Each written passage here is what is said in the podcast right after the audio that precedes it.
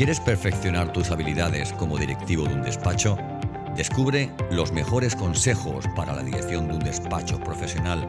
Bienvenido, bienvenida al podcast de Conocimiento Directivo. Hola, soy Nuria Correch, CEO de EINA B2B, una consultoría en la que nos focalizamos en el desarrollo de negocio de nuestros clientes.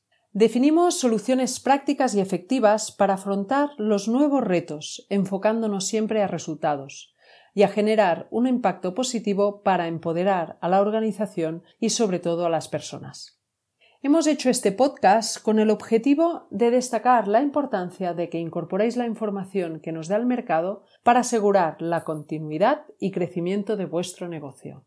La información que nos da el mercado es clave, es esencial para podernos adaptar a entornos tan poco predecibles como los que estamos viviendo ahora.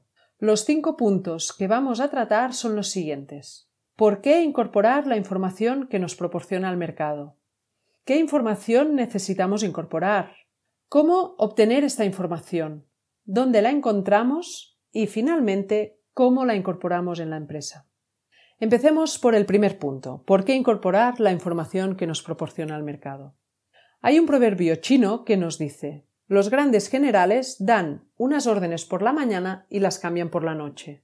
¿Este proverbio nos quiere decir que estos generales son veletas? ¿Que no tienen criterio propio y que sus decisiones son aleatorias? Todo lo contrario. Este proverbio nos dice que los generales incorporan la información del entorno en sus decisiones para ganar. Traslademos ahora este proverbio a nuestra realidad. Las empresas cambian cuando sus clientes cambian. Si las empresas no se adaptan a lo que necesitan sus clientes, éstas dejan de tener su función y desaparecen. Así pues, incorporar la información que nos aporta el mercado es clave para la continuidad y crecimiento de nuestras empresas. Esta información es oro en paño para nosotros, ya que nos permite adquirir el conocimiento que necesitamos, a utilizar los recursos que ya tenemos con un nuevo enfoque que nos permitirá optimizarlos y tener mayor rentabilidad. A descubrir que tenemos recursos que no éramos conscientes de que teníamos y que los clientes valoran muchísimo. A identificar qué nuevos recursos necesitamos y sobre todo saber qué tenemos que continuar haciendo, qué tenemos que dejar de hacer y qué nuevas prácticas tenemos que introducir. Es decir, a conscientes de por qué nos compran nuestros clientes, del por qué nos eligen a nosotros y no a nuestra competencia. El segundo punto. ¿Qué información necesitamos? La tipología de información que necesitamos es de estrategia, de operativa y de usuario. Cada categoría tiene su foco. Me explico. A nivel de estrategia nos centramos en el futuro. Queremos poder responder con las máximas garantías posibles a la pregunta de ¿Hacia dónde debo dirigir mi negocio? ¿Qué decisiones debo tomar para ganar? A nivel de operativa nos ubicamos en el presente. ¿Cómo debo operar para dar respuesta a mis clientes en plazo y forma? Cómo optimizo el tiempo y los recursos para conseguir los objetivos y obtener una buena rentabilidad y que además me favorezca la tesorería. Y a nivel de usuario nos ubicamos en el pasado, y es donde más resistencia al cambio nos encontramos.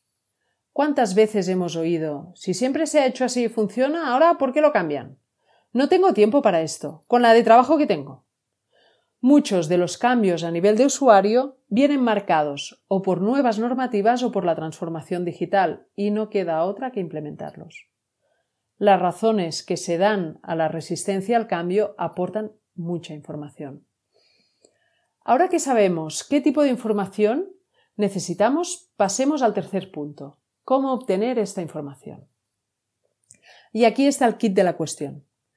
Esta información la obtendremos aprendiendo a escuchar y a observar, sobre todo sin interpretar, como lo haría Sherlock Holmes. Entrando más en detalle. Debemos tener muy presente que nuestros interlocutores perciben la situación a resolver desde su óptica y por lo tanto actúan en coherencia a esta. Nosotros tenemos que entender precisamente esto. ¿Qué es lo que significa para ellos lo que nos están explicando? Sin interpretar, observando, solo así entenderemos su óptica y por lo tanto qué necesitan solucionar y cuáles son sus preocupaciones y motivaciones, y a qué le dan importancia y a qué no. Cuando te encuentras delante de una persona que sabe escuchar, es una maravilla, ¿verdad? Recordemos cuáles son las claves para escuchar de una manera activa. La persona que sabe escuchar se centra en ti y amplifica y clarifica tus pensamientos, y sobre todo te ayuda a verbalizarlos de una manera clara y concreta. Esta persona que sabe escuchar se identifica por te deja hablar y te hace buenas preguntas. Preguntas que demuestran que te ha escuchado y sobre todo que te ha entendido suficientemente bien como para pedirte información adicional. Es una persona que te hace sentir cómoda durante toda la conversación. No te sientes cuestionado ni por sus aportaciones ni por sus silencios. Te ayuda a que vayas más allá. Es una persona que quiere avanzar el tema de conversación, para ella no existe el objetivo de ganar una discusión. Es una persona que te da opciones y nuevas perspectivas y te ayuda a, valorarlas sin presionarte, mediante sus intervenciones. Así pues, vemos que sabiendo escuchar obtenemos no solo la información clave para nuestro negocio porque entendemos bien que necesita el mercado, sino que además construimos una sólida y potente red de contactos. ¿Y esta información dónde la encontramos? Entramos ahora en el cuarto punto. Tenemos muchas más fuentes de información de las que nos pensamos. Enumero las principales. Nuestra red propia de contactos, nuestros proveedores, nuestros clientes y los trabajadores de nuestra organización. Una red de contactos cuidada te aporta nuevos conocimientos, consejos, ideas, nuevos puntos de vista, contactos, ayuda, detección de nuevas oportunidades. En definitiva, te aporta información clave y de valor. Y debemos tener muy presente que nunca sabemos a quién conocen nuestros contactos. Nos llevaremos muchas gratas sorpresas. No tengamos miedo en preguntar si nos pueden presentar a personas relacionadas con la temática que queremos investigar y o resolver. Nuestros proveedores son los grandes olvidados. Ellos son verdaderos especialistas y conocen muy bien la realidad de nuestro sector y las tendencias de éste. Preguntémosle por las tendencias de nuestro sector. Las conocen muy bien, lidian con ellas cada día.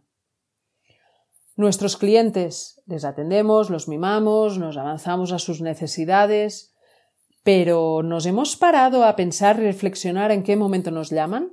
el por qué nos llaman, por quién piden, cuándo y cómo nos piden la información, cuándo no hay manera que nos cojan el teléfono, por qué hay cosas que se les tiene que explicar una y otra vez y otras que casi no hace falta. Casi nunca paramos atención a estos puntos, el día a día se nos come, pero fijémonos que nos explican muchísimas cosas de ellos. Y por último, ¿Les hemos preguntado a todos nuestros empleados que están en contacto con nuestros proveedores y clientes? Ellos también tienen mucha información. Cada uno de ellos se relaciona de una manera diferente con los clientes y proveedores. Preguntemos a recepción, administración, contabilidad, la parte técnica. ¿Por qué? Porque cuando sabes que tu interlocutor te va a resolver y no a vender, eres mucho más proclive a dar la información necesaria para que se resuelva tu problema. Y ahora vamos a incorporar esta información en la empresa. Incorporar la información a la empresa quiere decir aprender de ella, obtener conocimiento y decidir qué hacer con este conocimiento. En este último apartado tocaremos dos puntos.